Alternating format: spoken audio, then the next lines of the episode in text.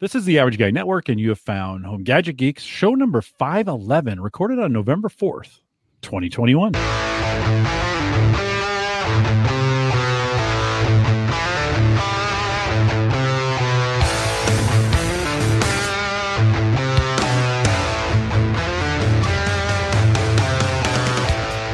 at Home Gadget Geeks, we cover all the favorite tech gadgets that find their way into your home. News, reviews, product updates, and conversation, all for the average tech guy.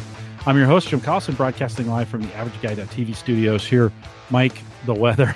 Like, this is just, Nebraska just keeps giving. Like, little, very little rain, cool weather. It's, God, it's so great. I just, I know snow is coming, but we, we are getting a fall this year. It's pretty great. Yeah, but I was I was more grateful than anyone probably today. We just had beautiful weather today. And so actually my boys' uh, classroom is closed down for two weeks. They had a COVID exposure. Um, so my wife and I whipped out the calendars on the weekends and, okay, which days can you take? Which days can I work from home? And today was my day. So I did an, an online continuing ed course while with the boys. And luckily it was beautiful weather. They were outside riding their bikes and scooters uh, oh, yeah. almost the entire day. So I was like, oh, yeah. thank goodness it wasn't cold and rainy like it, it could have been for uh, early November here in Omaha. I, I put a special weather tablet right up by the camera right up here. It's a little Fire, Amazon Fire, that all it does is the weather now. It's great. It's fifty-one degrees. I have no idea what that is in Celsius. That would be a cool thing to put on the app. Like if I could see that in Celsius as well, so I could say that. But Gavin Campbell is with us tonight. Gavin is up. You're up in Toronto, right? Did I yes. get that right? And yep. Gavin, welcome to, to Home Gadget Geeks. Oh, thank you very much. I, I, Great to be here after listening to you guys for so many years. I appreciate that. And and you came in, I reached out to all the Patreon supporters and said, hey, would you be interested in joining us? And and a, a few, Eddie was on a, a, a while back. John joined us to talk about the e-bike. And uh, you said yes. And it's it, I was like, cool, you know, uh, good to get to know you. Really, um, I haven't, you, you're the you're a supporter I haven't spent a lot of time with. And so I'm just kind of glad that you, you said yes and we get to spend time on the show. Um, Gavin, tell us, uh, we, we know you're in Toronto. You, you got to do the obligatory weather. So how's the weather in Toronto? Um, it's, I think we're about ten degrees Celsius. There you go. That's equivalent, I think, to about fifty, I think. Okay. Yeah, just off the top of my head, it's close to that, right? So it's getting cold. This weekend will probably be my last golfing weekend, you know, before oh, we start yeah. getting into the single yeah. digits. I'm going to be getting my last mow in. So, you know, like uh, we're wrapping it up pretty much this weekend, yeah. I think. Yeah, yeah. I look forward to that every year. I tried. I Last weekend I mowed. I'm like, could this be the last mow? Mm. And then I was like, well, I use my lawnmower to also pick up leaves. And I was my, my say. trees have not fallen yet. So no, uh, none, none of my leaves are on the ground. So I'm yeah. going to have to do probably one or two more. Uh, which is great because I get to mow the lawn and get the leaves up at the same time. So probably one or one or two more, I think, because it's not growing very fast. It's just the fact that it's growing just enough that there will be probably still one or two more. Gavin, do you, you have a lawn that you have to? Are you a lawn guy? Do you spend you spend any time thinking about it, or are you just kind of like, nah? Listen to you guys talk about it. You know, I, I sit there looking at my lawn some days, and I I feel the pain because in the spring it's beautiful, mm. you know, and then it reaches that point when you just see that little piece of grass growing up that you're like, wait, this doesn't look like it belongs here, and then it just keeps spreading, and then you know, summer you regret it, and then fall it's beautiful again. So yeah, I, I try to take pride in my lawn, but it's a lot of work. It is. And, you know, you're kind of even with, if, if we think about latitude wise, you're kind of even with Boston. So even though we think of Toronto as Canada, you, you yeah. kind of have the same kind of weather as the Northeast, which is yeah. cold and snowy, but it's not like it's snowy all the time. And, and I'm sure you get some, there's some beautiful lakes up in that area as yeah. well. Right? Are you a lake guy? Do you get out, you, you get out on boats, you do any fishing, any of that kind of stuff? Uh, fishing every now and then when I can go, but I actually live right by a lake in my, Lake Ontario. So it's just at the end of the street. So you can go skating and stuff out there if you want. Fishing right there. There's a, a river right by the house. You just go fishing in. Uh, they stock salmon on it. So nice. lot, lots to do nice. in the area. And for the record, Boston gets more snow than us. oh, whoa, okay. Right? Like, really? like when they were digging out, they had some, they were digging out their cars and we yeah. had no snow at that point. Right. So for some reason, the snow misses us. And it's not as bad as people think. Well, no, you would think you're I mean, you're sandwiched there between all those lakes. You don't get that lake effect snow that like Buffalo gets and some of that kind of stuff. I think we should, but it's for you some reason huh? it's been nice. You know, this year's going to kill us probably. Uh, no, yeah, you know, as soon as you say that, I, yeah. But Boston has had oh, the nice. it pretty bad. Oh, nice. Well, um, Gavin, what do you do? Uh, uh, what's what's your day job? What kind of stuff? And you don't you can tell us as much or as little as you want, but yeah. what kind of what what brings you into the tech space? Uh, um, day-to-day job, I basically administer um, what they call um, Microsoft Endpoint Configuration Manager. It's a mm-hmm. endpoint management product. You know, I work for a small company called Manulife, which owns John Hancock in the States. Um, and this infrastructure basically manages all the computers globally for them. So, you know, S Q L server, Windows servers, Linux servers, I deal with like all that fun stuff. Oh, man, it's a lot That's- of work. That it sounds like like, like like if you would ask me what my dream job would have been in college, like that was like, oh, that would be amazing. Like I love just like I, I I pretend that I have that at home and I try and like, oh, what system can I deploy to manage the three computers in my house? I don't know, but it just seems cool. Like I don't know, that that sounds like it would be so much fun. You said I think you said yeah, how many thousand of uh, endpoints are you managing right now? Uh, about sixty thousand uh, globally. So it, it is a nice job until you get the three o'clock in the morning calls or something like that. That's, right? so, yeah, that's true. Is yeah. is that better than it used to be? I mean, has has that kind of work gotten easier, harder, or is it just the same maybe over the last, you know, five to ten years? Um, you can do a lot more. It's a lot more powerful, but with all that, it's a lot more complicated now. Right. You know, you start getting into Azure integration and stuff like that. Networking, it gets a lot more complicated. So it's, but you could do so much more. Yeah. I always feel like the hard part about that too is with sixty thousand things, that means you've also got roughly that many people involved. And oftentimes, you know, the error is between, what do they say, between the keyboard and, and, and Yeah, whatever, yeah. whatever that phrase is, right? It's the person. Keyboard, so you're having to, you're to deal with all these people who are probably also causing issues with that machine. You're like, no, just leave it alone. Just, just no. End users are perfect. End users yeah. are perfect. They never. Yeah, they're perfect. They never do anything. Well, well, it's and not I, their I, fault. I drive my I T department nuts because I'm like, oh, I could probably fix this. Right? I'm, I'm techie enough, and I bring it down. Like, why didn't you just bring it down before mm-hmm. you messed it up? I'm like, yeah, I don't know. Mm-hmm. Yeah, for sure. What do you think um, as you look ahead? Uh, as far as in your role and what you're doing, what kind of future stuff are you looking forward to? Stuff to make your job easier or better? You got anything on the horizon that you're looking forward to? Um, just in the future, uh, everything's moving to the cloud now. Right. So like where I manage servers now and everything's on-prem, we're migrating roles and stuff into the cloud. And Microsoft is our main vendor. They'll they'll be updating and managing all the infrastructure in the cloud, and we just, you know, run it from there. So yeah. that seems to be the future and where things are going. You know, no more Active Directory type stuff. Mm-hmm. They're trying to get away from that. Um, you, you know, when they're they're introducing autopilot. So you know how you build a computer and you get that login screen, you know, when you, is this for work or school? Yep. Yep. So yeah. now they're working yeah. towards the whole, just select, give, send the user the machine, have them reset it, select work, log in with your work I D. And now it's going to connect to our networks and download all your applications and set up everything all for you at home. Right. So oh, wow. that's like the future. And was that was that a big thing before COVID, uh, or was that really okay? Once COVID came around, like, oh, now we really need to kick that into gear with people all being from home. Uh, COVID actually has been one of the fastest drivers of technology in, in the company. I, I find like as soon as everybody started working from home, we started find, trying to find ways of doing things remotely. Um, because you had a lot of restrictions with our V P Ns and stuff like that. So you know, and keeping yeah. things secure. So COVID's driving a lot of that. You're getting a lot of love in the chat, by the way. All of a sudden, you, you know, you, you, we talked, just talking well, about what you do for a living, and it was like everyone's like, "Hey!" I saw that Intune or S C C M it. one. I'm like, I'm surprised someone actually knows what it is, but yeah, Intune and S C C M was the old name. They're calling it Microsoft Endpoint Configuration Manager now. So, but we still so call it. So, which one are you? Um, are you I deal with both of those. Okay. Those are two technologies that work together. Okay. Got it. J- Jeremy says uh, autopilot was killing us recently. We weren't given rights to turn it off by our central I T and weren't uh, admins on a new laptop. Great in theory though. And that's, that's, that's the way it works, right? Is you, they, they roll and Microsoft rolls these things out sometimes. And they say, I mean, their marketing is so slick. Like this is going to make your life so much better. And then, you know, five months later, it still doesn't work. And you're like, yeah, that wasn't, but they promised everybody all these things that just never really became a reality. And then they fix them a year later, but they never tell anybody they do. And you know, it's, that's the story. Gavin, you're the, I mean, you're, a, you're this, you're Home Gadget Geek's avatar when it comes to, you know, sysadmin working in a Windows environment, you know, covering a lot of I T stuff. We're going to find out even more here as we, as we kind of get to know you throughout the show, as far as why you fit the show.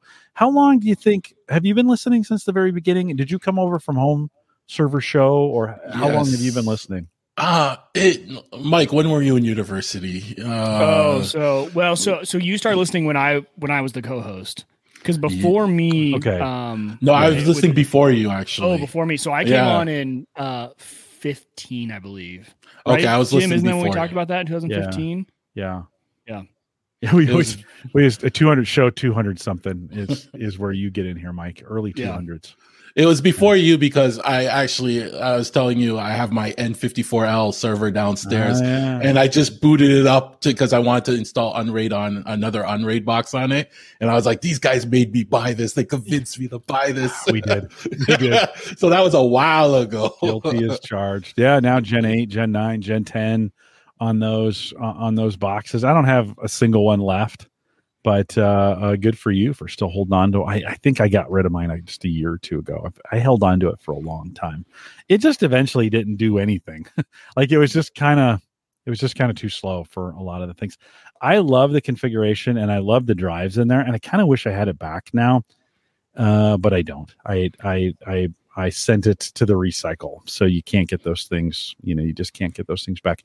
Um, I'm not familiar with that one. Is that one? I mean, was that user replaceable in terms of motherboard and C P U and everything? No, or was it kind it was of just, almost no. all custom. Yeah. Okay, kind of like it, a Drobo. Had a four like, bay. Like, well, sort of. I mean, it was kind of in between. It was, you could kind of do some custom figure configurations. We had users who uh, Kevin Schoonover uh, had a C N C cut a custom hard drive mount for it, so you could okay. you could build some things for it, but you wouldn't put a you wouldn't put an industry standard motherboard in it. You know, it had a, I think, Gavin, where the chips weren't weren't the wasn't the motherboard or the uh, the C P U soldered onto that thing. Yeah, and yeah. like it was so tight in there that you can't just throw any memory in there. It has to be a certain height memory, because oh, you yeah, can't get things back together. You know, um, it was a great little box though. Yeah, it was a great, and like Joe says, it was a great Windows uh, Home Server twenty eleven box. And we did, oh my God, we talked about those things for so long. All the meetups and all those things we talked about. They're a good little box. Um, but it was, Mike, in that era, you know, home servers, they were, they were, that was a thing, you know, for, for folks to have, at least for guys like us, to have a home server. And, uh, and so they made these little boxes. They were, they were pretty cool. We talked to them a lot on Home Server Show. So, Gavin, that kind of brings back the memories. I'm not going to lie.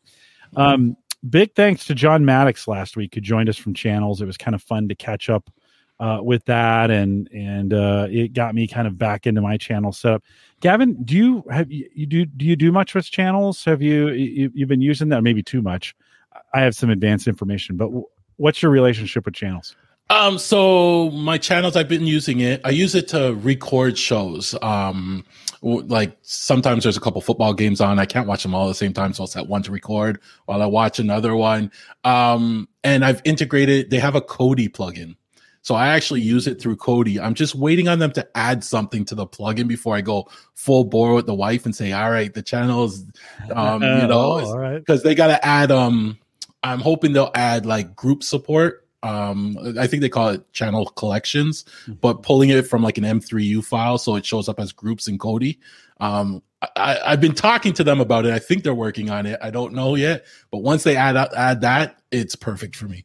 Okay, yeah, it's it's a good little system. Uh, Mike, how'd it go last week? You can be honest. John's not listening. Yeah, no. So I had I fired it back up. Right, it was it was one of those Dockers that I had just turned off, but I had left all the config up in Unraid. Um, so fired it up and, and kind of just talked to Hannah about it. My Hannah's my wife, and and she's like, "Do we do we need to switch? Do we need to?" I'm like, "Plex works great, and I know how to use it and everything." And she goes, "What's the big advantage?" And so we talked through, like we talked about last week, the whole kids sorting and everything, which I thought was a really cool way that my kids could utilize it. And I think we both just came to the conclusion, you know, Plex works great, and our kids with their tablets are just so used to boom, boom, boom all around Disney Plus. They kind of they have just their brains is so funny. we think of that as being a pain, jumping around, oh, what's in what app? Their head just like, oh, Paw Patrol, and they just know what app to go to to watch it. It's just, it just works for them. They've grown up with these things. Mm-hmm. So what I thought was an issue wasn't even as big of an issue as I thought. So uh, so we stuck with Plex. So as of right now, uh, still with Plex. And, and you know, a lot of the things we talked about with recordings, Jim, I know you had a lot of issues with Plex when it came to scheduling recordings and channel detection, or sorry, uh, commercial detection, things like that. For us, and I don't know if it's because I have it on Unraid with a, with a lot of power on it. I mean, I think it's got an i seven in there, that, and really all the other stuff running on Unraid doesn't take much C P U. It has a ten sixty graphics card in there. Um, it it works well. We we don't really have too many complaints. And I've got got about ten users total um, using that, and probably of of those yeah. families too with a lot. So I feel like I would hear about it if we were having a lot more complaints with, with the recordings. Because the most common thing for us is, even though you can't share the live recordings, is network television being recorded as a D V R. And a lot of the users that are, all the family and friends that I have on my Plex server, that's a lot of what they're using. So no complaints so far from us. So yeah, we're, we're sticking with Plex for now. Okay. You know what I found is when I moved Channels off of the NVIDIA Shield and moved it onto the Windows box, I just, I haven't had any problems. And I, I it's think almost was, like some co-host of yours told you that that would probably be a good solution like a year ago. I was like, are you sure? Are you sure uh, the Shield is enough power? It's supposed to, sure? supposed to be it able is, to. It is supposed, supposed to be able to, to, be able right. to do it. But yeah. I think that was both my Plex and my Channels problem. And yeah. so moving it on to, to a box. Gavin, what do you, so you're, you're Kodi, your front end's Kodi, right? Is yeah. You're, yeah. You're, what, what do you run that on? Um, well, I have all Windows boxes, so I've been investing in, like, I would have an old laptop on one of my T Vs actually bolted to the back of it, but little Lenovo machines, they have the micro machines uh-huh. uh, running Windows ten, and I have it on there. And Kodi's just really my front end. My back end is I run Emby. So Emby okay. manages oh, yeah. the profiles and everything like that, and Kodi yeah. displays it to the right. uh, the users. And we log in with our own account. So when my wife logs in, just her show show up. When I log in, just my show show up. So it's kind of a clean interface. It's so, so I've got it on that because Emby and Plex have always been, you know, just kind of I just pretty much the same to me, right? They do a lot of things. They both have maybe some niches that they do better in than the other. Did you ever try Plex, or have you always just gone down the Emby route? Because I think I tried Emby one time. I was like, well, this is good, but there's I didn't I didn't see any advantage, I would say. But I think yeah. a lot of people l- like love Emby. Like Emby users are very passionate that like this is the right, you know, platform for me to run all this stuff on. And I liked Emby because when I went to their forums and I would post a question, developers were actually responding to you and working oh, with you. So okay. when you have a feature or something you want it to work, they have a discussion with you saying, well, we've implemented it this way, but what can we do to make it better? Mm-hmm. And you read a lot of that. And that I felt was not there with Plex. Yeah. Right. Mm-hmm. Um, yeah, that and like Plex for some reason, I, I don't know, you know, my legal hat comes on here a little bit. And I thought the whole, they step, started going down this path of like their own content that now you have access to.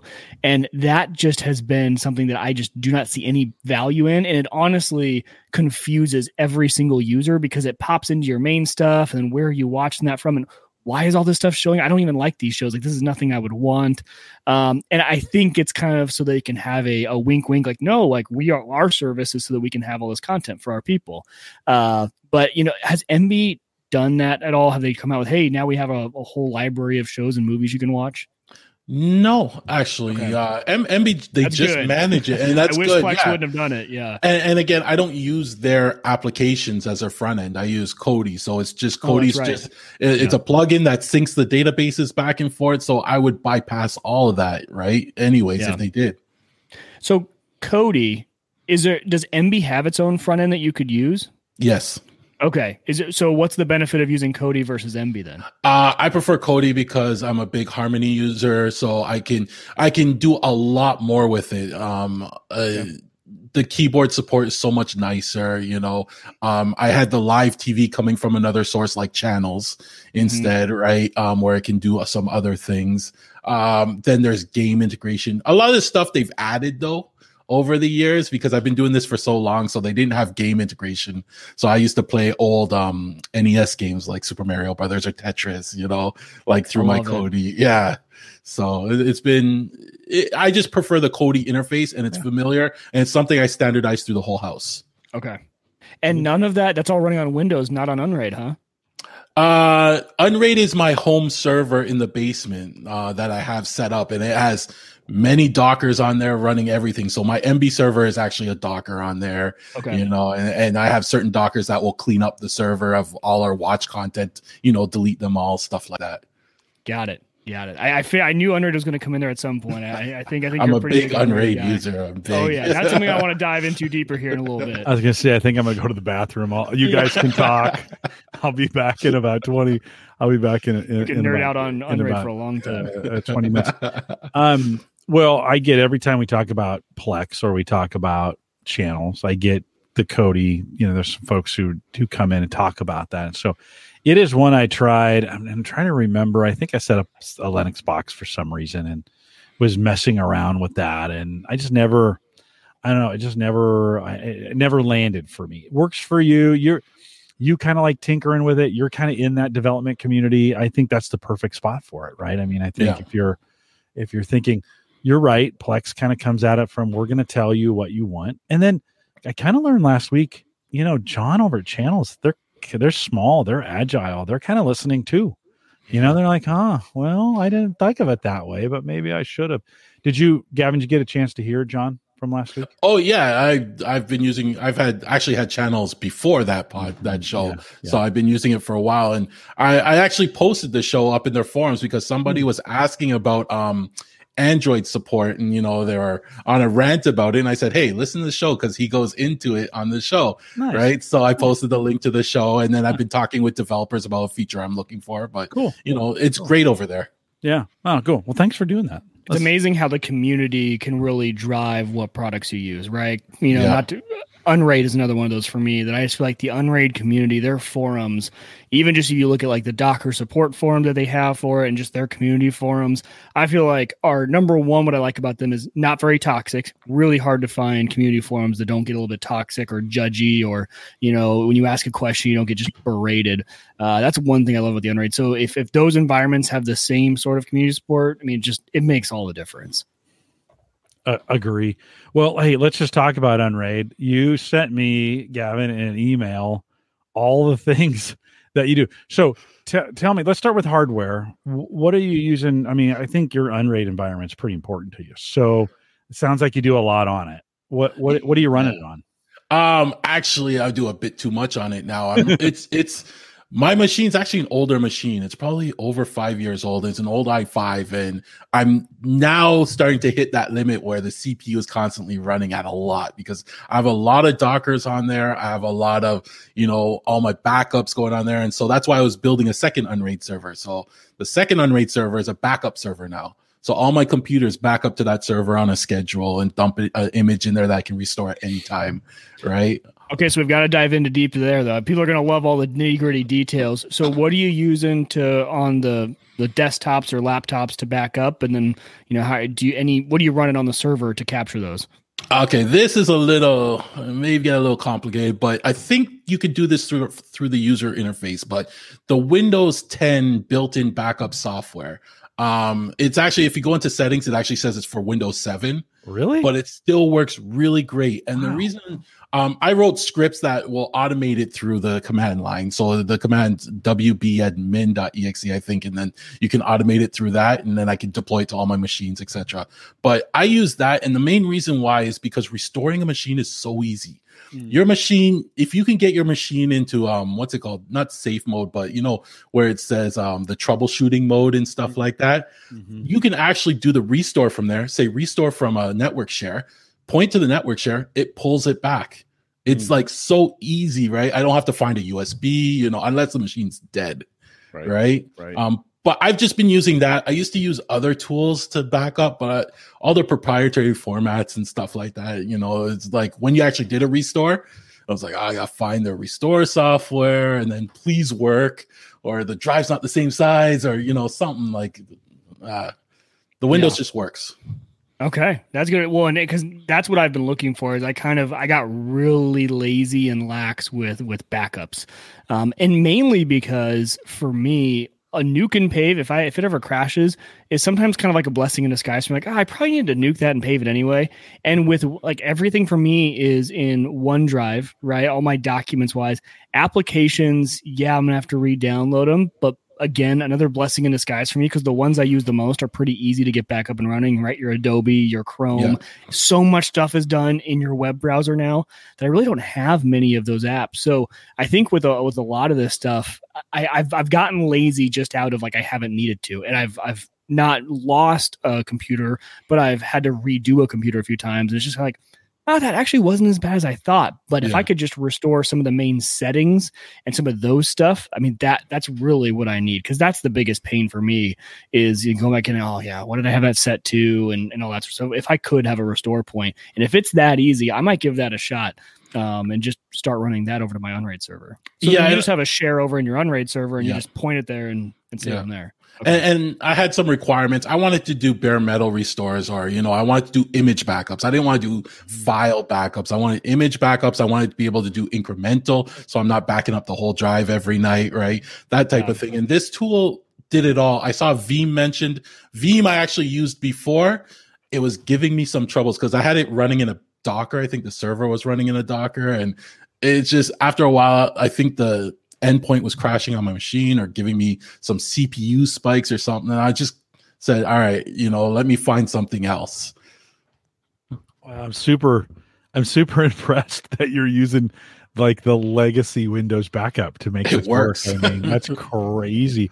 And, and, um, but, but good for you. How many, so how many P Cs or how many things are you having to back up in your network, do you think? Um, uh, I have about eight computers that I back up mm-hmm. to the thing. And that includes all my Kodi boxes and stuff like that yeah. too, right? So they back up all on a schedule. I have a script that runs and tells me if any of them failed and didn't back up in the last, you know, seven days, then I can mm-hmm. check it and something's up.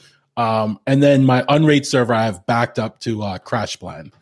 So, oh wow, yeah, wow, I'm still that, a crash that's player. A blast from the past. Yeah, yeah you didn't ditch him, huh? Stay I couldn't, him. I couldn't for some reason. When I started looking at other other products and their restore policies and stuff like that, I just ended up just staying with CrashPlan, yeah. um, mainly because again, it runs as a Docker on my Unraid. They offered that, so I was like, oh great, like just runs on my Unraid and backs up Unraid. Right? No, right on. It's. It's, uh, yeah, I moved away from image backups. I'd kind of just gone, like Mike, I just kind of gone to files. So I, you know, I throw them out on this, um, this Morrow data box that I have, and that go, goes a Backblaze B two. Couldn't be any easier. For me, it was much easier to understand the at the file level. I need to get a file back because I'm like, I'm like Mike. I just nuke it and start over. You know, it's like, I because I, I tried doing image backups, and it was very, very frustrating. To, to your point, using Acronis or all the other stuff, right? That all these backup agents never just seem to work for me. You know, I'd go to yes. reinstall it, you know, and it'd be like, oh, there's this. And you're like, okay, what? Like, why can't, you know, and I end up nuking it anyways, you know, and yeah. you'd, I'd open up that backup to pull files out. I'm like, why am I not just backing up files? So I too have kind of switched to just worrying kind of about having individual files backed up. I don't, you know, with all the podcast stuff, I have, I don't know, three or four terabytes of stuff. So it's big enough that I don't want to, I can't put it on a OneDrive or some of those, you know, yeah. some, some of those kinds of features. What else, Gavin? What else? Okay. So backup's important to you. This is a blast from our home server show days, blast from the past. Good to see somebody still doing that. What else from a, from an Unraid standpoint, what else are you running? What's, what's kind of like second most important to you? Oh, um, well, I have a V M running on there. So I use a Windows ten machine to run scripts and stuff that, you know, I can't run in a Docker or anything like that. And if you're looking to run Windows ten, the latest release candidate of Unraid, I think it was released yesterday, adds Windows eleven support, sorry, oh. um, in there. So you can load an eleven, Windows eleven machine. And they also have a Raspberry Pi image that they added in that. That that's really cool because I don't have a Raspberry Pi, but I'm always hearing people talk about it. Mm-hmm. Um, so it, it's pretty cool that they added that. Um, but I, I, I made a number of Dockers that do automatic things, right? It's just so easy to do. So like with my Emby server, if the wife watches a show, and it's a show we collectively watch. So if she watched it and then I have it marked as watched, then it's considered fully watched. It will clean it up. Hmm. You know, that's a Docker that automatically r- runs every um, every day to clean up old shows. You know, like a YouTube, I wrote a script to do YouTube downloads. So if I see a YouTube video, but I don't want to watch it now, I just add it to my watch later. It automatically downloads it, adds it to my Emby, and it shows up on all my T Vs, and I watch it in there. You know, again, I'm big on automation, right? So everything is with as little energy as possible. Um, once I get it going, uh, it just runs in the background and keeps going easily like that. So does it watch that YouTube script, and after you've watched it, does it delete it? Um, actually, what it does is it it will log, it uses my credentials, and it l- downloads my subscription. So if I subscribe to your channel, gotcha. It downloads all the newest ones, and then it also downloads my watch later list and marks them as watched and marks them as downloaded, so it doesn't download it again. And then after I've watched it, it then cleans it off my Emby server automatically. Mm. And are these all scripts that you've written yourself? In Docker, yeah. I, I took some time. I learned Docker. You know, I created my own Dockers. You know, it, it's a very powerful tool. I'm envious of your skills. There are so many things I would love to do like that. And I sit down, I'm like, I have no idea how to accomplish that. Like zero, not even, not even the slightest clue. Uh, probably watch some YouTube videos and maybe get started, maybe learn some basics and, and get going. Um, but man, yeah, what a cool skill to have. Just because, like you said, if you love automation, a lot of that stuff, you got to custom do yourself. Yes. Yeah, I, I do a lot of home automation stuff. Uh, I have a lot of Dockers on there that do various stuff. And sometimes I'll take someone's Docker, and it either has too many features or something. I just want a little piece of that Docker. So I'll download it, modify it, take out all the other stuff I don't want, and then make my own one out of that using just their code so I didn't have to recreate it from scratch. It's That's powerful. Fantastic. Um, you've you've got a request for your scripts in chat already. Justin Simmons says, uh, ah, yes, please share that script. I don't know if he's referencing the YouTube one or which one, uh, one of the one of the many you have on there. I don't mind sharing. I just don't want to become support for them.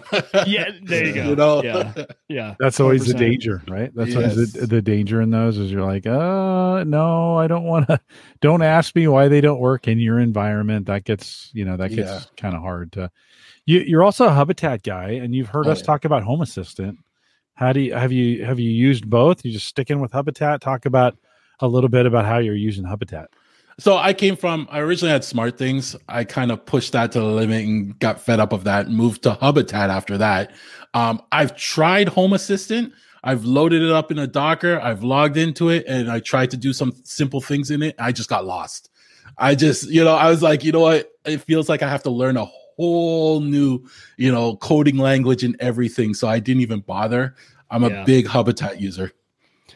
Yeah, you kind of do. Home Assistant's one of those you got to kind of sit down and devote, you know, a few hours to, okay, just because it's unique, right? It's it's something yeah. completely different uh, than all their offerings, especially how it's how it's set up. Well, but if you're going to use it simply, like I found uh, getting the Ring integrations working, uh, some of the some of the smart lights, the Hue stuff, inside um, Home Assistant, pretty easy.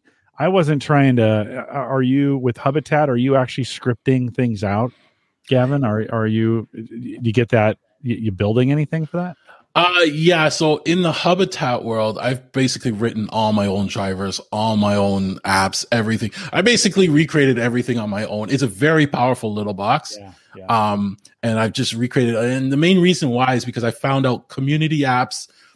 Um, they're nice that somebody else developed them and everything, but then, you know, when something breaks, getting support sometimes is tough. Sometimes they have too many features on it, or they do something in a way that's inefficient. And mm. you, when you got as much going on in my hub as I do, I need to know every little thing going on on that hub, because polling devices adds extra, you know, cycles, C P U cycles. So I don't want to poll for a status of a device every five seconds.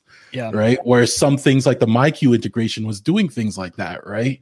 Um, so I've rewritten all my own stuff. So that's how I know it pretty well, well to do what I need to do. Mm-hmm. I just, it made me realize I had had my Microsoft Surface down here, and I used it as a home. It was kind of my home automation hub.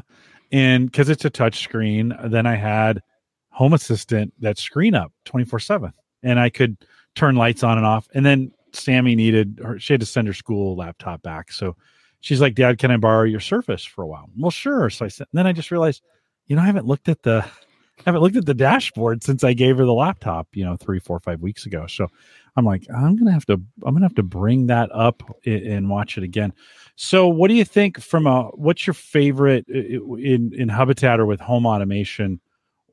What do you think you either is your favorite or you use the most of? In terms of like the hardware yeah, or, yeah, or devices? Just even, yeah. Just even whatever in the, in the space, like, what do you think you couldn't now you couldn't live without? If it goes down, you're like, I'm oh, screwed. Oh, the whole thing, if it goes down, it's like, I'm screwed. Um, yeah. But no, what do you when I, when I, inter- when I integrated everything, I always make sure I have a manual way. So my switches are all, they work manually or they work automated, right? That was one of my rules, is you have to still be able to do things manually, because when the hub, if the hub dies for whatever reason, we want to still be able to turn on the light, right?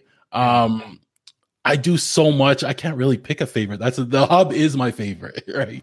Um, and, and I guess with, with the wife, it's the um. She really likes the Alexa integration that I put in there for her, because uh, you know, every time she talks to Alexa to do something, it's like a little like a little piece of me inside just, you know, really feel appreciates it.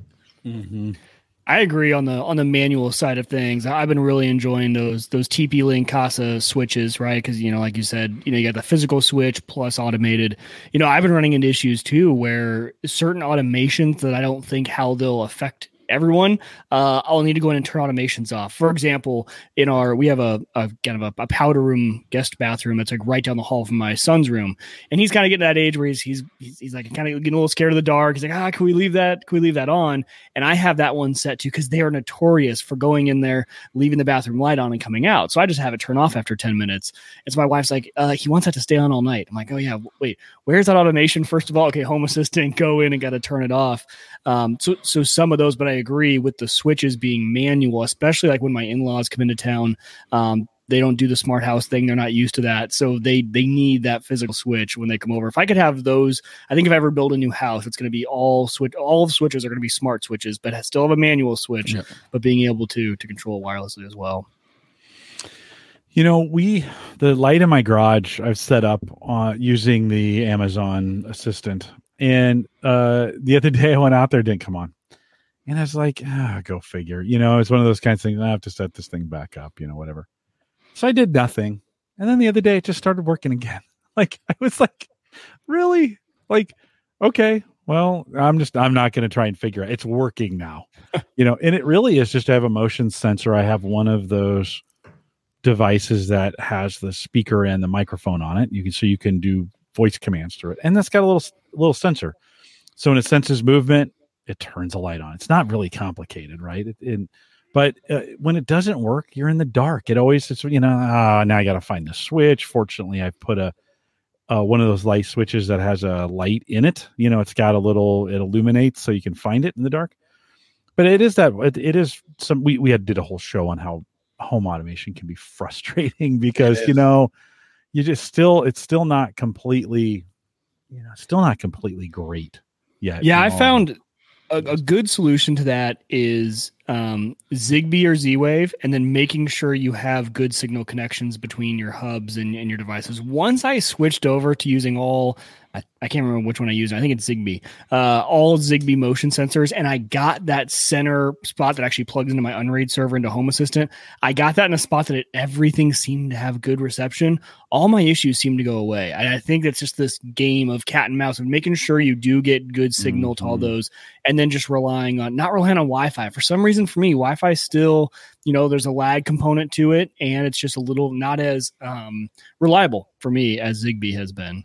Oh, I say that, and then I just talked up the uh, Kasa smart switches, which are all Wi-Fi. Yeah, that's all right. Uh, but I don't have too many issues with those. Um, but my motion sensors, I have one in the laundry room and then one in that bathroom we talked about. So right as you walk in, uh, the light is, I mean, I've been shocked how fast that light turns on, how responsive it is every time. Justin in the YouTube chat says that uh, he says, don't automate the light, automate the switch. Uh, color changing is the only thing that should be kind of on the light. I think that's a good. John, John said, I stopped immediately troubleshooting tech problems, like waiting a couple hours or a day. They come back on many times. And mm-hmm. he, this has been my experience too. Like, ah, uh, I'll, I'll get to it later. you know, and then sometimes it fixes itself, especially with the uh, Amazon stuff. Yes. I find sometimes it just quits working for whatever reason, and then it'll start working again. Um, sometimes he does a re- reboot.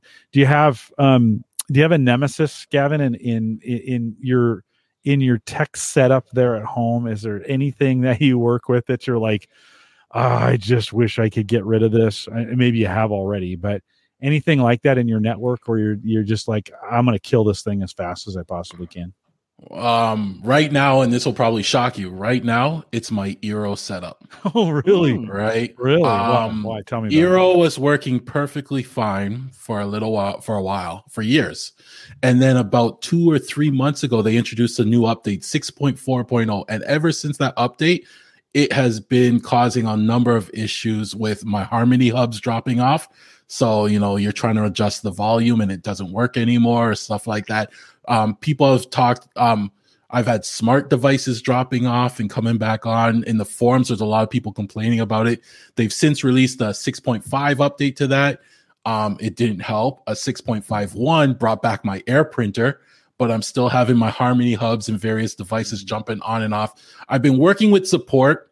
Um, and I feel like I'm getting nowhere at this point with them. I'm now starting to look at what are other options out there, um, because they we've gotten to the point where I've reduced my network down to just Eero. Before I had a pfSense router going mm-hmm. through the Eero. So I, okay, I got all rid of all that. I've simplified my network as much as I can, and they're still blaming it on something. I'm saying it can't be that. It's been working perfectly until six point four.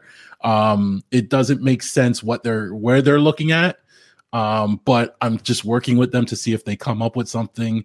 The latest thing they're saying, it's my I S P dropping, and I would run ping and and watch everything drop off and come back on, and it's still up. It's not the I S P. So I think they're not sure at this point. People in the forums aren't sure at this point. So that's the one thing driving me nuts. Well, and does Harmony Hub even connect out to a cloud service? Isn't that, or is it all local? Um, it does a bit of both. So my integration okay. with it from Hubitat is all local. Um, but uh, it does do some connectivity out to the cloud to get the commands and to sync and stuff like that. Okay, interesting. Yeah, John, they're always pointing the finger at each other, right? It's a, it's always oh, it's, it's so always it's this. so complicated. Yeah, it's yeah. so complicated. And and the more vendors we get, which is good, you get innovation that way. But the more vendors you get, of course, the more confusion it causes. Um, John says turning on all the Christmas lights at once with the, with the Amazon device was a real winner for my wife. Uh, she used to go to six windows uh, to plug in candles. Mm-hmm. And that here, here's, and maybe you guys will sympathize with me. Here's where this doesn't, the Christmas tree every year. So I think, do I, okay, do I have an extra, do I have an extra, you know, plug, right. Wi-Fi plug hanging around? No. All right. So I order one. And then I plug in the tree. We use it for a month, right? And then I unplug it. And then I can't let that thing sit around for, like, it can't just sit.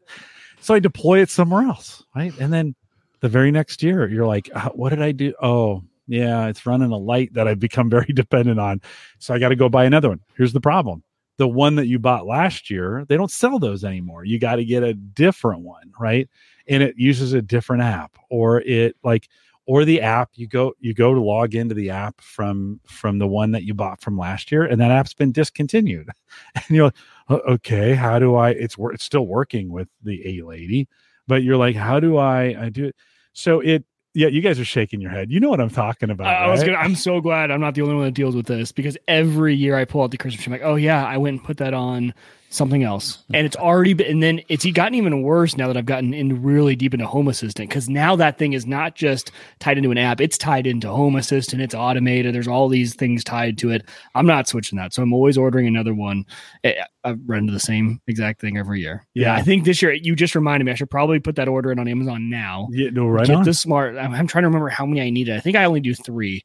Um, I don't need the, now I need six. That, that's a power user for Christmas stuff. Uh, I think I need about three to get all my stuff done. Well, it it, it probably it's pays just to buy a three pack. Anyway, I think so. Right? Yeah. It, I'll, I'll go with the T P-Link Kasa stuff, because all my smart, yeah. my yeah. X, uh, my, my switches in the wall and my outlets are now, I'm kind of solidifying those on, on uh, T P-Link Kasa. That, uh, that's where I'm, that's kind of yeah. where I'm too. Gavin, do, during the holidays, you guys do anything special to, to with, with, lighting or outdoor stuff? Do you get festive at all during this season?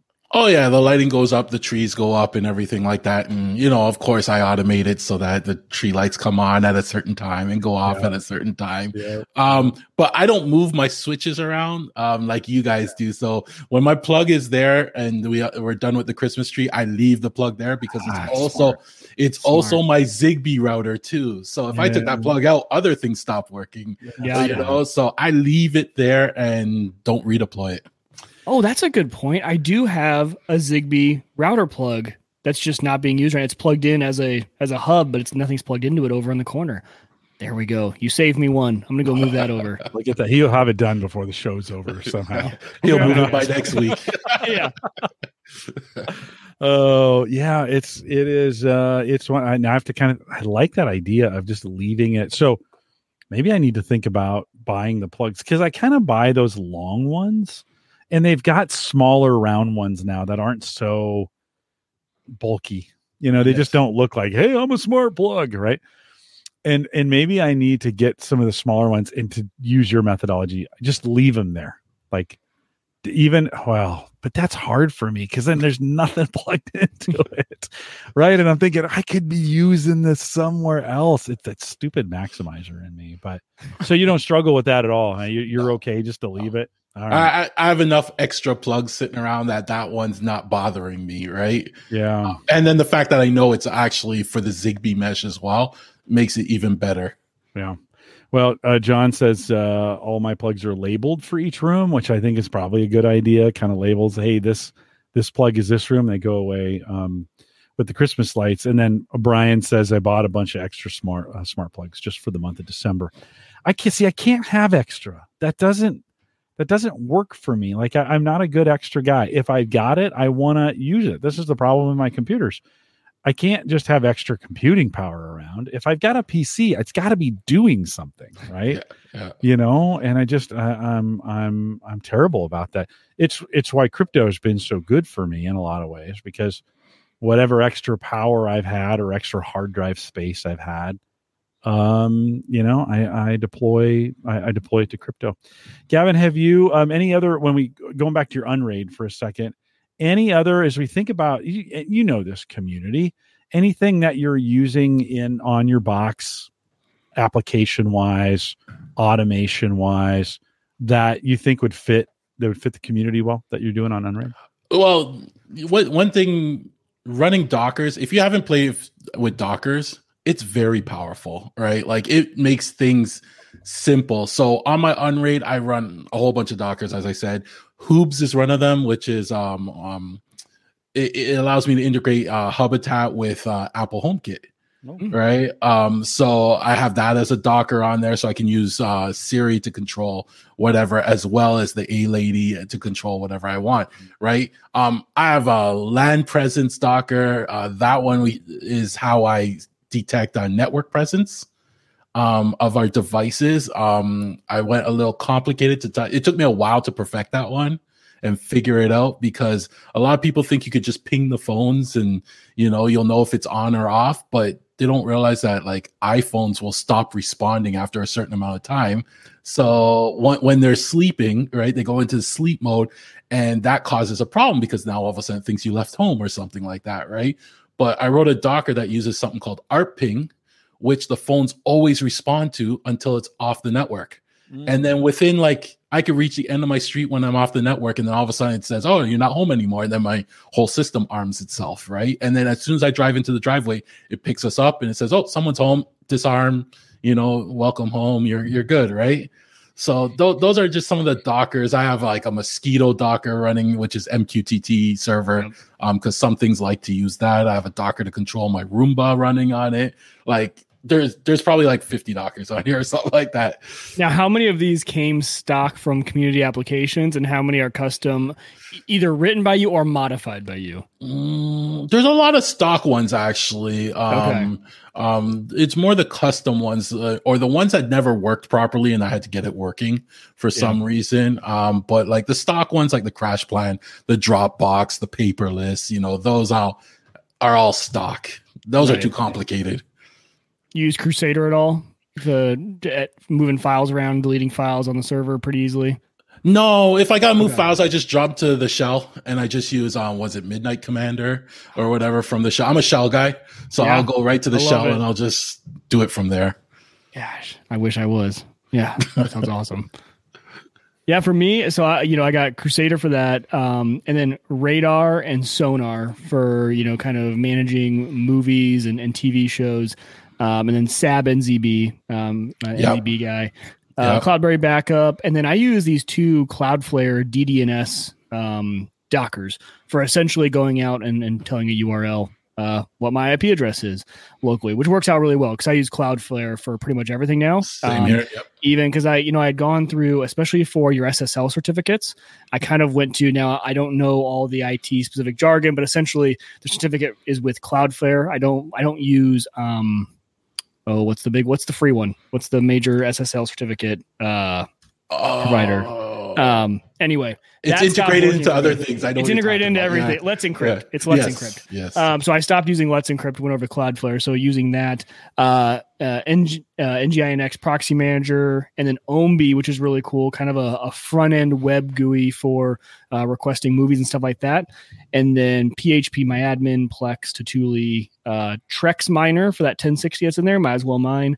Uh, my Unify controller runs on there. And then uh, Vault Warden for uh, for password manager. So, which is actually, I'm, I'm kind of phasing that out a little bit, kind of going back to LastPass for some people, using Vault Warden for some others. So that's all. I've kind of pared mine down. We, I don't know, you probably heard the episode where I was kind of talking about not doing as much self-hosting anymore. So that yeah. has really been, I was kind of counting, I'm like, wow, where did all my Dockers go?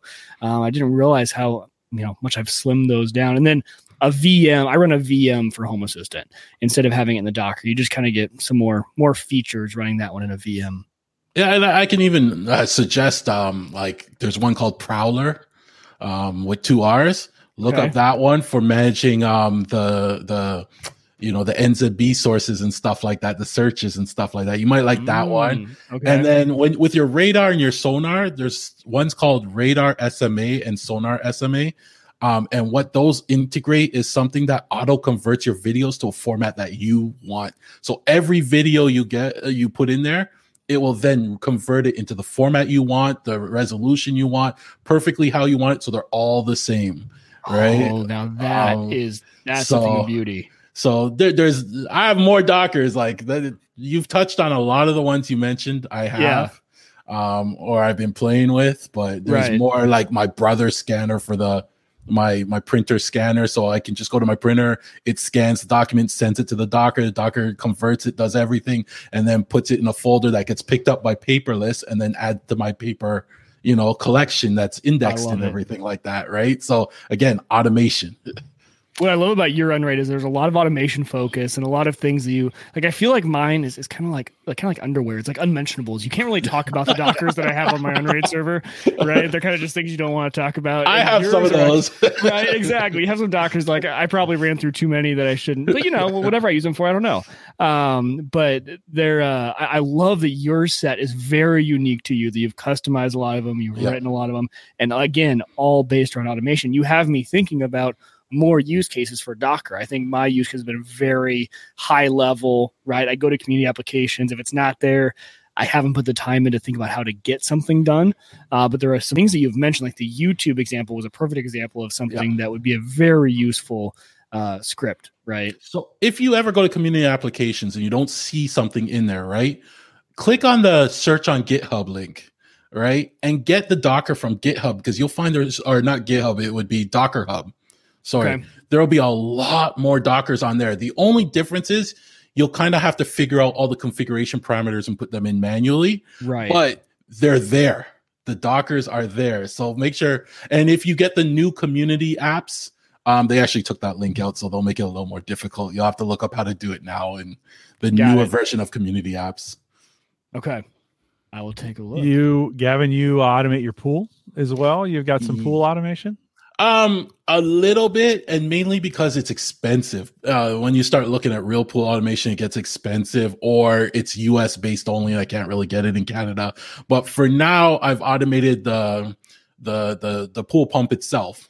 So just an oh, outdoor swimming pool here. I'm thinking like uh, pool oh. of drives. I'm thinking like I, I didn't know where. Okay, oh, swimming pool. Uh, swimming yeah, pool. Swimming okay. pool. I'm Sorry, same, yeah. I'm, I'm on the same wavelength now. I missed so, that somehow. Right now, it's just the pool pump that I automate, and that was one of the first things I automated, to be honest, because it started as an argument. You know, it was twelve o'clock or one o'clock in the morning, and we were arguing who's going to turn off the pool pump. Mm. Right. So I said, you know what? I'm going to automate. That was one of the first things I automated. Uh, put a switch on there. Now it turns off, you know, at night and back on in the morning, that type of thing for how many hours I want. Um, and then the second thing I automate is just the temperature. And that was the second argument we had was, oh, what's the temperature in the pool? You go check. No, you go check. Now we could just ask the A lady, what's the temperature in the pool? And she'll actually tell us. What do you use for the, how, how do you make that work? What What's the sensor? And then how does it get to the? That one was a bit of a pain in the butt um, now because it's an old Fibaro sensor that allowed the installation of um, uh, external temperature probe. Right. And then you, I just had to write the driver to incorporate all that stuff. And I would put that in my skimmer box and it worked good, but I can't get that sensor anymore. They don't sell it anymore. Oh, so if that ever breaks, I just had to write the driver. I just had to, I just had to write the driver. Yeah. No, no, no big deal. I just, just knock that out. You know, it took me ten minutes. No big deal. Yeah. Actually, I've standardized it now. It's not that bad to write these drivers for Z-Wave devices. Uh, well, I think once you know the language and you understand yeah. what you're doing, it kind of makes sense, right? You get in there. They they start a lot of the a lot of the same things are utilized over and, and over again. Yeah, I was I was kind of thinking about my you know my meter, which does a really good job of measuring temperature, but they they should have one of those for the pool. Yeah, you know that mm-hmm. right? There there's companies that do, um, and they do a lot more. They it's a little I can't remember the exact name of it, but you throw it in the pool and it will measure pH and all that stuff yeah. and temperature and yeah. everything. It goes up to yeah. their cloud service. Um, it costs so much per month, or you have to get the refills, and yeah. they don't ship to Canada.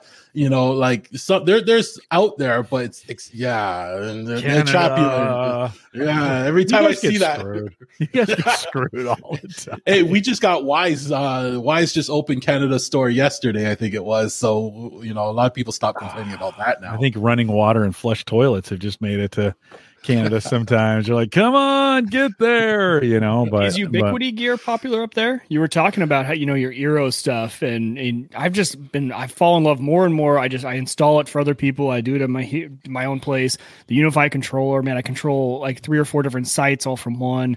It's and it's just been rock solid for me. I rarely ever have issues. Is that is that big in Canada or no?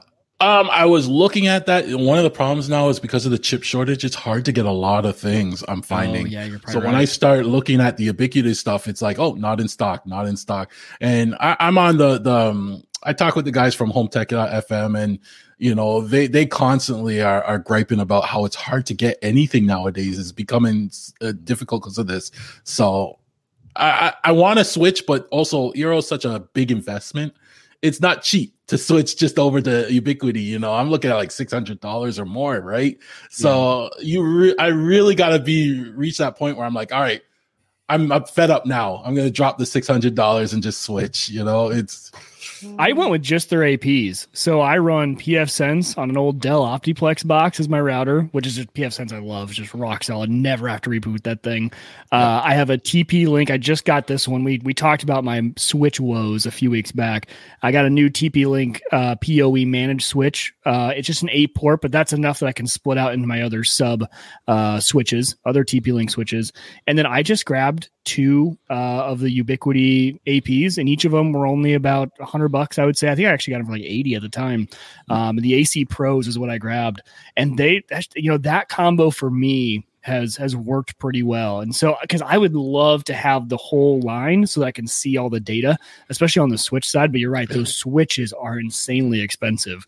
Um, so I I just, I just went the other route, and it's it's worked out pretty well, to be honest. I have a few of my um, friends who I manage theirs, and I do, just for simplicity's sake, I get them the router. If they need a smart switch, I'll get it for them. Most of them don't, but Unify router, some access points, however many they need. And then when I log into my Unify control, I love that I can just see their whole network. I can see yeah. where all the data is going, track it all. From a remote management standpoint, uh, it, it couldn't be easier. I love that aspect of it. They Weaker, built a pretty good how, ecosystem. How come you're not managing my network at this point? Like, I, I, I, You talked it, about doing this for friends. I thought it was your friend.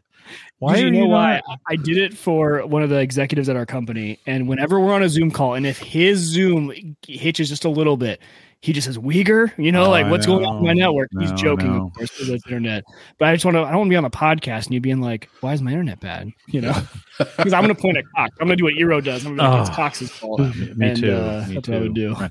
In pre-show, Mike, you and I were talking and my video started skipping and I got the meter that shows up. You guys can't see it, but oh. for me right here on the video, I get this little bandwidth meter that pops up on StreamYard. And that just turns me into a raging, like now I'm so I have so much P T S D from that experience that I'm just like, oh. And I listen, I am this close to pulling the trigger with T-Mobile and going, you know, going, it's fifty bucks. I should at least try to switch over to their, you know, their their home, you know, it's really cellular stuff. But so I don't know. Is it month to month for them? For the yeah, home service? You can turn it in anytime. Yeah, there's no yeah, cancellation so well fee. I think I'm gonna. Yeah. I just need some time to, because you got to start, you know how it is. You got to switch all. It's never as easy as like, well, I'm going to unplug this one and plug it back in. Something inevitably goes wrong. Gavin, in your setup, like you got so much equipment that's tied to other equipment that is dependent on other equipment. Do you ever have that cascading failure where something fails like and it causes something else to fail and something else to fail? Um, yeah, I would, I would have that. Um, but because I understand the links of everything that troubleshooting it, I usually knows exactly where it's failing, right? Like my Unraid froze the other day and, you know, things stopped working. I was like, oh no, is this the dreaded moment of, you know, my Unraid died and I'm going to, you know, the wives can't watch T V or something right, like that. Right. You know, you, you fear that day, okay, right? And I'm okay. like, I, is my backup plan going to be tested right about now, yeah. right? Um, and then I rebooted, came up safe, and I was like, oh, thank God. Mm-hmm. I think it was just because it's running at like eighty percent C P U, like constantly that that's now I'm starting to offload some of the Dockers onto another box, you know, to clean it up. Do you um do you ever get with with equipment being what it is now, especially new stuff? Are you able in your job or throughout to get to get additional equipment refreshes? Because we're all equipment hoarders, right? We yeah. All, we all. Do you have a you have a stash or a place that you can get equipment from if you can't get it new? Um no um I just I'm a I'm a big guy on I look at like Facebook Marketplace. I like getting oh, used yeah. equipment, okay. right? Because yeah, people right sometimes on. don't know what they have. Yeah. And I got old i sevens off there for two hundred dollars and I'm like, mm-hmm. awesome. I could do so much with this that a, mm-hmm. another person doesn't know they can do, right? Yeah. So yeah. I do get a lot of that, and my Hubitat, because I'm so dependent on that, I actually sign up. They have like um, a program, a Hubitat program, that if it ever dies, they ship you a new one. Mm-hmm. And it backs up to the cloud and everything. So they like, get the new one, you restore it from the cloud, um, you're good. So um, I, I'm in part of that program too. Maybe I should make you my network administrator. That would be a, that'd be a whole a lot. That'd be a whole right. lot better. Sounds like you got your act together. I, I just, this stuff goes down and I'm just like, well, I'll fix it Thursday. You know, I always deal. be proactive with everything. Like, oh, no. you know, um, especially with home automation. Yeah. One of the problems uh, I hear a lot is people are just like, I walked into the garage and that sensor is no longer sensing. And then I realized the battery is dead and, uh, yeah. you know, and it never replaced. Well, I have apps on my Hubitat that ping every device and tells it, is this still alive? If it hasn't responded at least once an hour, then, you know, send me a little te- a message saying, hey, this device, you might want to look at it, may have dropped off, because battery reporting is not reliable. It's hard. Yeah. Right. Mm-hmm. Um, because they, it, it, it, some devices will go from fifty percent down to zero. Right. Right. So battery reporting is not reliable. It's just, if it's not responding, then right away, let me know within the hour, this device is down. That's a great idea. That's available. Did you write that one, or is that available on Hubitat? I wrote my own just because it's based on, but there's a community version that you can get in the Hubitat communities that monitors different aspects of devices that mm-hmm. will pull that in. I just tweaked mine to work for me and do yeah. a lot more. Yeah. No, that's a good idea. You know, I use that on the Ring. Um, you know, for the Ring devices, they have in Home Assistant, they have a, you can go and monitor the batteries. And yeah. the, the um, it's funny, the ones that are on solar, work. They work great. Like I've had them up. They're always at one hundred percent. They may get down to like ninety-two and then the sun comes out and they go right back up. Um, but the one on, on my, um, on my door, on the front door is supposed to be wired, but all summer the wire thing stopped working. And I, I'll be honest, I don't really know where that wire goes. Like there's a, there's a wire that comes out. I have no idea where it terminates in the house, but all winter it gives it power. As soon as it gets hot, it stops doing it. So I, I wonder if I have a transformer or something that's overheating and it just stops. It kind of just stops working. It's must be in a spot that gets warm because I don't have air conditioning in the house. So anyways, I just had that experience. It just flipped over. I was looking at it. I'm like, oh, it's charging up my front doorbell again. All summer I was taking the battery out, recharging it, you know, like, ah, oh, I guess it stopped working. Well, no, it got cool. Started working again. So I, it's, it's a great idea to have that. The, the thing for me is if I'm going to build a dashboard like that, I got to have that where I see it. Cause once I put that thing away, I, then I, then I stop looking at it. I like, I need a dedicated dashboard monitor that I have to look at just to make sure I know what's going on all the time. That's the way it works for me. Do you have it set up? Like, do you get text alerts or does it send you emails or how, how do you know? It depends on what it is. Some of them will send me text alerts. If it's more important, I get an email, right? Because I don't want to flood my email, but if it's really important, I need an email. If my alarm goes off, I actually have it email me, text me, you know, send me a notification and call me, right? Um, just and, call and I, you. Wow. Yeah, so that integration I do through actually through I F T, right? right? So I have an integration. I wrote a driver that integrates with I F T, and you send a message, and it calls you and reads the message out to you, you know. And then I add the I F T to like my um, what do they call it? Your favorites on your phone, so it will yeah. get through even on Do Not Disturb because yeah. your alarm's going off, yeah. right? Um, So, and then I can look at my cameras and see what's going on in the house at that point. Right? I am super intimidated by you, Gavin. I, like, I, uh, yeah. I, it's just this like, is years wow. of, this is years of like integration. Oh, uh, this is awesome though. No, I think, um, I think you're in our Discord group. I think you're going to, pro- right. Did you, have you, I, I, I think am probably your name in there. Yeah, whether or not I open it often is another story. Yeah, well, but you if might they wanna... mention my name, I'll get a notification, right? I, I, you, you should. I mentioned your name right before we did the show, so I imagine after this show, you might get a couple people who are like, "Hey, so what's the script for that?" Or yeah, where, where do I find that app? So if you're if you're you get into the show, it's some don't overwhelm them.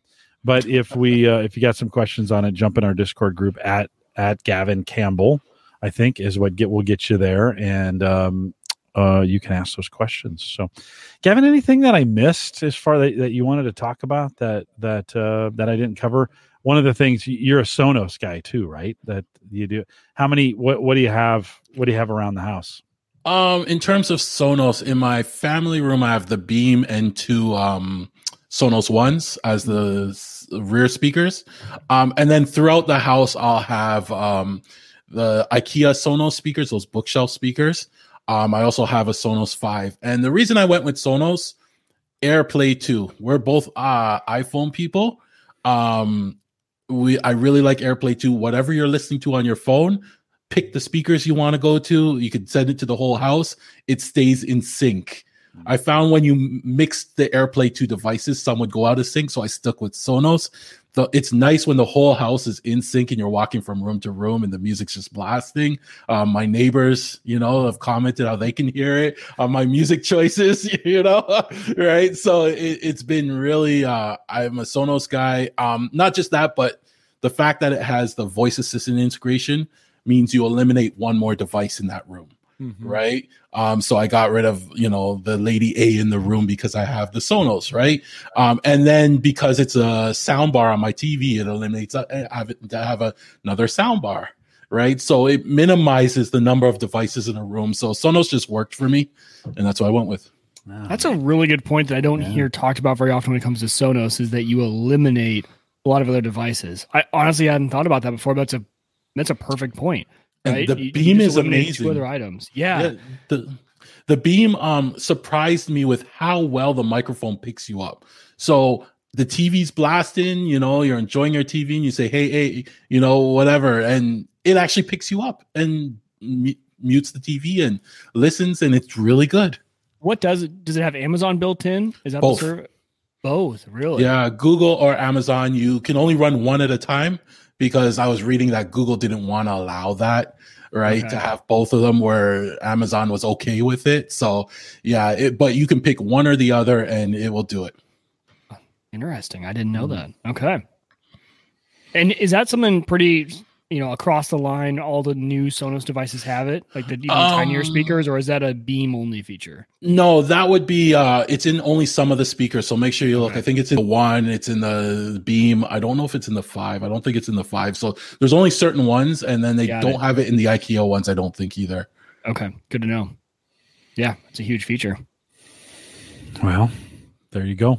Um, Gavin, you, you do some, you, you got a pretty sweet mic there. Uh, on the weekends, you do some radio. Yeah. Uh, you told us in the pre-show a little reggae. How how would um how, how do we hear you if folks wanted to come out and hear what you do from a from a music standpoint, radio standpoint? Like, how would we track you down? Where's that available? So Where? the the show is called Radio Dubplate. So the website's radio dubplate dot com, and I'm going to be moving that over to Christian soon. Oh, nice. You know, Maple Grove. Right? Nice. Um, I'm nice. waiting for the renewal to come up. I have my co-host set up yeah. to, you know, like, don't renew because I'm going to be moving it. Yeah. So, you know, I'm going to be moving it over to him soon. But it's radio dubplate dot com. The, we have the podcast. We post the show, and we do a weekly sh- one-hour show and a two-hour show.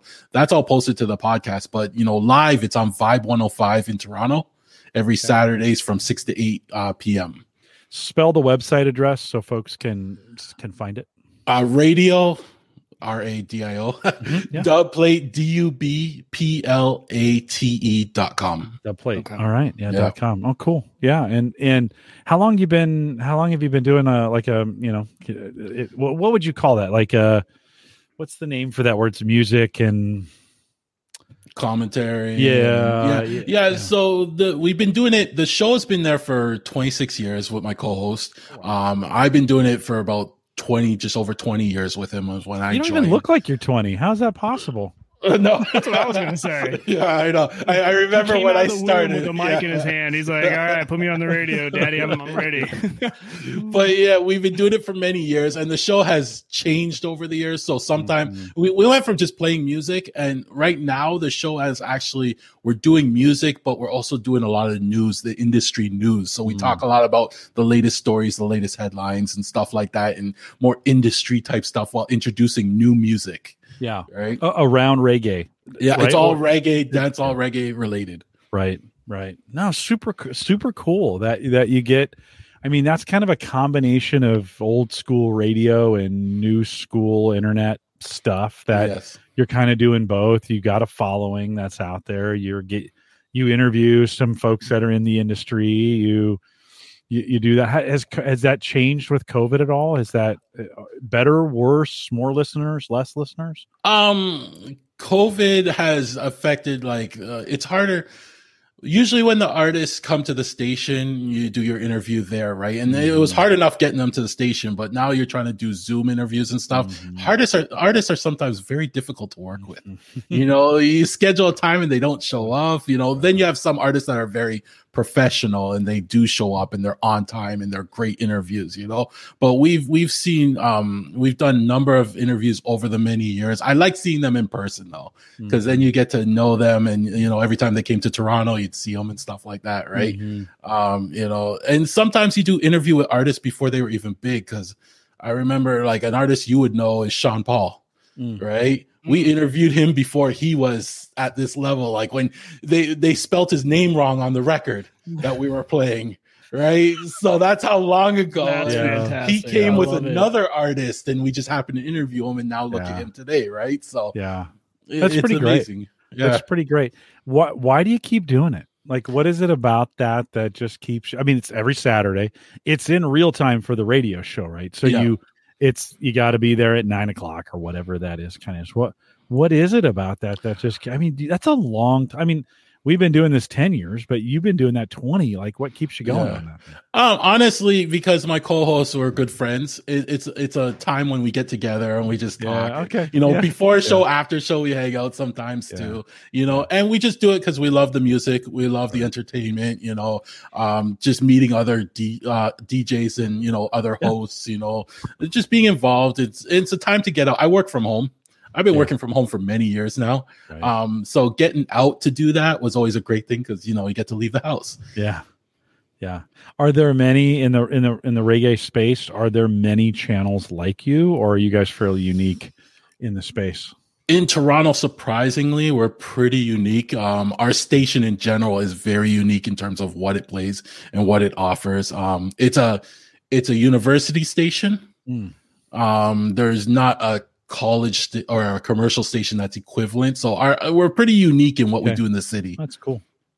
That's cool. No, that's that's super cool. And then, do you get for what the internet show? Do you have like listeners or followers? Do you hear from? Do, do folks send you guys notes? Do you do you hear from your listeners? Uh, we hear from listeners. Yeah. We also hear from artists when they have new songs. They'll usually, huh. you know, send us the yeah. song in an email or something like that. And you'd be surprised because artists coming out of England, or we've had people from South Africa, you know, contacting us. And surprisingly, you're like, I didn't realize how big it was there. You know, like just the music, not not our show, but the music in general there is very big. So it's amazing when you start hearing these things globally. Yeah, yeah. That's uh, that's super cool. Couple questions. Uh, your Twitter, do, do you uh, you do much on Twitter? Uh, yeah, I'm always on Twitter. Uh, I think it's G V N Campbell. Okay. Um, is on Twitter, right? Um, just because someone took my Gavin Campbell. Uh, uh, how many Gavin G V Campbells in the world can there be? But apparently, lot, someone took it. A right? lot. I get yeah. emails from Gavin Camp for Gavin Campbells in England. I've gotten them mm-hmm. throughout the States, and I respond to people, and I actually say, "You got the wrong Gavin Campbell," and we have uh, conversations. Right? I have a listen. I have a guy. I grew up in San Jose, California, and there's another James Collison that flies to San Jose every single week. Takes an Uber from the San Jose airport five miles to where he works. Thursday, he drives it home. I mean, he, he takes it back to the airport and goes home. I know this because I get his Uber receipts, right? Yes. And I have tried, like, how do you contact a guy like that? That's your same name. Like, I've thought through this. I've tried to find him. I've tried to look him up. I'm, uh, you know, I'm like, hey, I'm getting your Uber receipts. Not that it matters. There's no security. I mean, there's no security in that, but I'm getting his Uber receipts. I was He's getting stuck uh, in a loop too. Cause when you try to reset that, you can't change your email on those platforms because it'll send you a, oh, let's confirm through your email. So yeah. you're probably getting those. He he can never change that email address. He's got to set up a whole new. Oh, he's screwed. Account. He is yeah. totally screwed. Well, I did. Uh, there was a Gavin Campbell in New Jersey that was, uh, for some reason I was getting all his orders for P C parts and stuff like that. Right. So I actually went into the account, looked up the orders, number was on there. I texted him. I said, hey, Gavin Campbell in New Jersey, this is Gavin Campbell in Canada. I'm getting all your receipts and your orders. The email's wrong. And, you know, he responded and I sent him all the emails and everything like that. And I said, there you go. You know, like you want to change your email. So, yeah. Yeah. Well, well it is. You you're right. Today, it is G V N. G V N Campbell is your, yeah. is your Twitter. Go ahead, Mike. Sorry. I never have this issue. Well, I kind of, I've been noticing some weird emails lately that I can tell maybe someone mistyped their email, but uh, Vermont Department of Health let me know that I have a, a COVID vaccination uh, th- coming up. I'm like, well, I don't live in Vermont. So, uh, but his name's Gideon. Like, well, that's not even first name, like first initial, know, even, even if he was Gideon Uyghur. Uh, you know, because this is just my standard email address, and it, uh, I don't. I don't. I'm pretty sure that this Jim James, he probably goes by James because the young kids don't use Jim. That's an old guy's name. So uh, I'm sure it's a different email address, and it, it and for whatever reason, Gmail is sending it to me. I, anyways, I I, I don't want to get anybody in trouble. Um, uh, Gavin, couple more questions. Do you produce any of your own music, and if you nope. do? Do you integrate it in with Unraid or Enterprise Tech? I don't. I, I don't produce any music. That that's it's a lot of work. Like producing music, web design, stuff like that. I just don't have the patience for. Mm. Right. I've yeah. tried, but it just you know, you're never happy. I I, I found out I'm never happy with it. Right. So mm-hmm. it's just. I guess it's just me. So I'll never. I just don't have the patience for it. Well, you're a tech guy, right? And yeah. that you're you're you what you. you were telling me what you kind of brought to the show initially was kind of the tech side of things and the interest in the music, of course, right? But you're not a musician from that standpoint. No. You don't. Is your co-host a musician? Does he does he do any of his own stuff? No, he he's more the voice. He, he he's great at hosting interviews. He's great at coordinating things like that. I kind of keep his P C running, you know, for him because. Nice. All the music's gone digital now, so you know I, I look at the, what he was working on. I said, you know what, let me upgrade your computer. Yeah. And I, I took it from like, yeah. you know, it took him minutes to boot up to eighteen seconds, and he was so happy. And then he says, I want to do this live over audio or v- live video, and then I'll set it all up and get it all going. That type of stuff. Yeah. Oh, that's they guys need guys like that, right? They yeah. need someone needs. I mean, you know, Mike does some tech support for some of the guys in his place. You need somebody sometimes to, because the tech side of things uh, is super hard. Jeremy says he gets a dental bill from a Jeremy dentist in California this afternoon. It's happened for years. Yep. Uh, I've had phone contacts, credit card bills. You know, um, uh, J- uh, Joe says I started getting calls on my Google Voice number to activate my heart monitor. oh, I, th- then all of a sudden you're like, oh crap! Like, are they gonna? Can these people like, you know, if it's a heart monitor, maybe this is like serious. I hope yeah. I'm not killing somebody. There's um somebody in the U K who's signed up under my name for Sky. It's I think it's their. What what what is Sky? It's their satellite uh, TV, TV or satellite TV, yeah. satellite yeah. T V or something. Yeah. And I'm like, yeah, no, you're not going to get a response. I mean, I, I don't, I've tried sending them like, this is the wrong. And again, I think it's where the email is sending it wrong, or I, I don't know. I don't completely understand it, but um, yeah, you, you would, I would feel bad if I was getting medical devices for somebody in my, uh, in my email. Okay.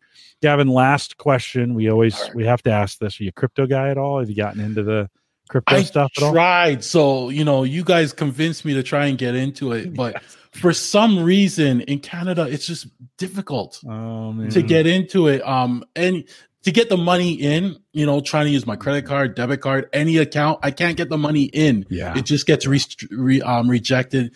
They want your your passport. They want all sorts of I D yeah. scanned and uploaded. It's scary because you don't know. I got a Coinbase account thinking, all right, Coinbase is legit. I'll get into yeah. that. I can't get the money into it. Mm-hmm. I wanted to, but I can't yeah. get the money into it, and I just gave up. How much hard drive space do you have available? That's maybe maybe uh, you could be you could be mining. How big's your network? Yeah. Well, well, I, I, I have like we have enough twelve terabytes. yeah, the C P U is already maxed. You yeah. know, so like, wait, here's the wallet address you plug uh, in for your payments. Don't worry about it, Gavin. All collected. Uh, oh well, good good stuff. No, no worries. I just we we always like to check in and see if.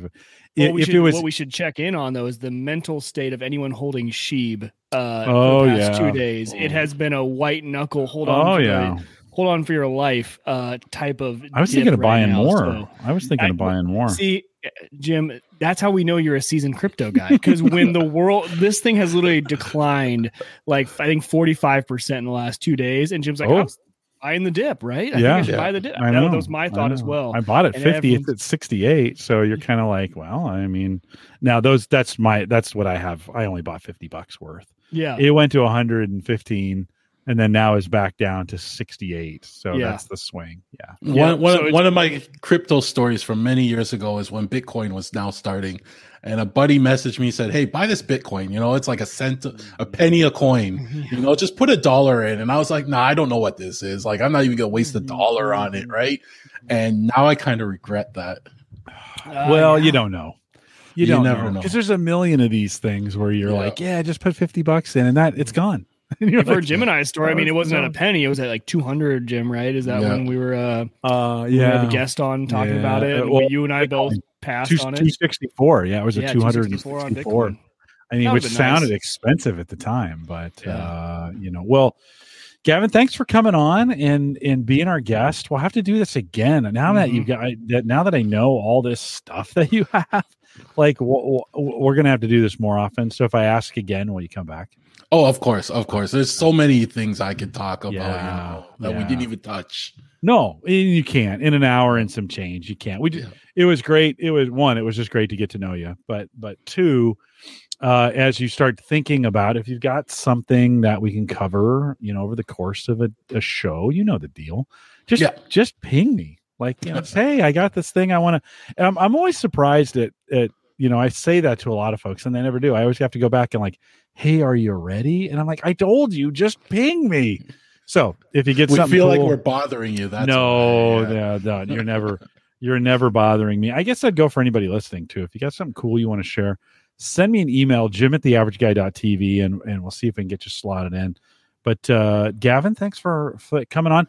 I, I will say you mentioned Christian and Maple Grove Partners. Uh, you know, you can get secure, reliable, high-speed hosting from people that you know and trust. It'll be, and I think Christian's going to love to host you. He's He is digging it whenever we get a listener uh, to come over. But maple grove partners dot com. Um, Gavin, thanks for... Thanks for coming on. I appreciate it. Oh, it's great to be here to talk about, you know, all this various stuff. Like, like this is the perfect forum for, like, I feel for me. Well, you, you've listened. Listen, you've listened for a long time. You're the, you, you know, if you didn't like it, you would have left a long time ago. So of course, it's perfect. I mean, it's the, it's you're the person, you're the perfect guest for us uh, to come on here. So with that, I'll remind everyone. Um, uh, don't forget, we are live every Thursday. We do this every Thursday. I saw some new names out there, Mike. We had some new names last week as well. Come out on Thursday nights. We have this good a time every Thursday night. And uh, we'd love to have you join us. eight p.m. Central, the average guy dot t v slash live. We'll get you there. Um, I have a super cool new tool that I'm going to show these guys in the post show. So when you come out live, you, Gavin, can you stay around for a few minutes on the post Oh, show? yeah. Okay, oh, yeah. Perfect. When you come out live, you you, you get... kind of the crazy post show, which is which is kind of fun. So you should be joining us live. And uh, for those who are live, stay with us. With that, we'll say goodnight, everybody.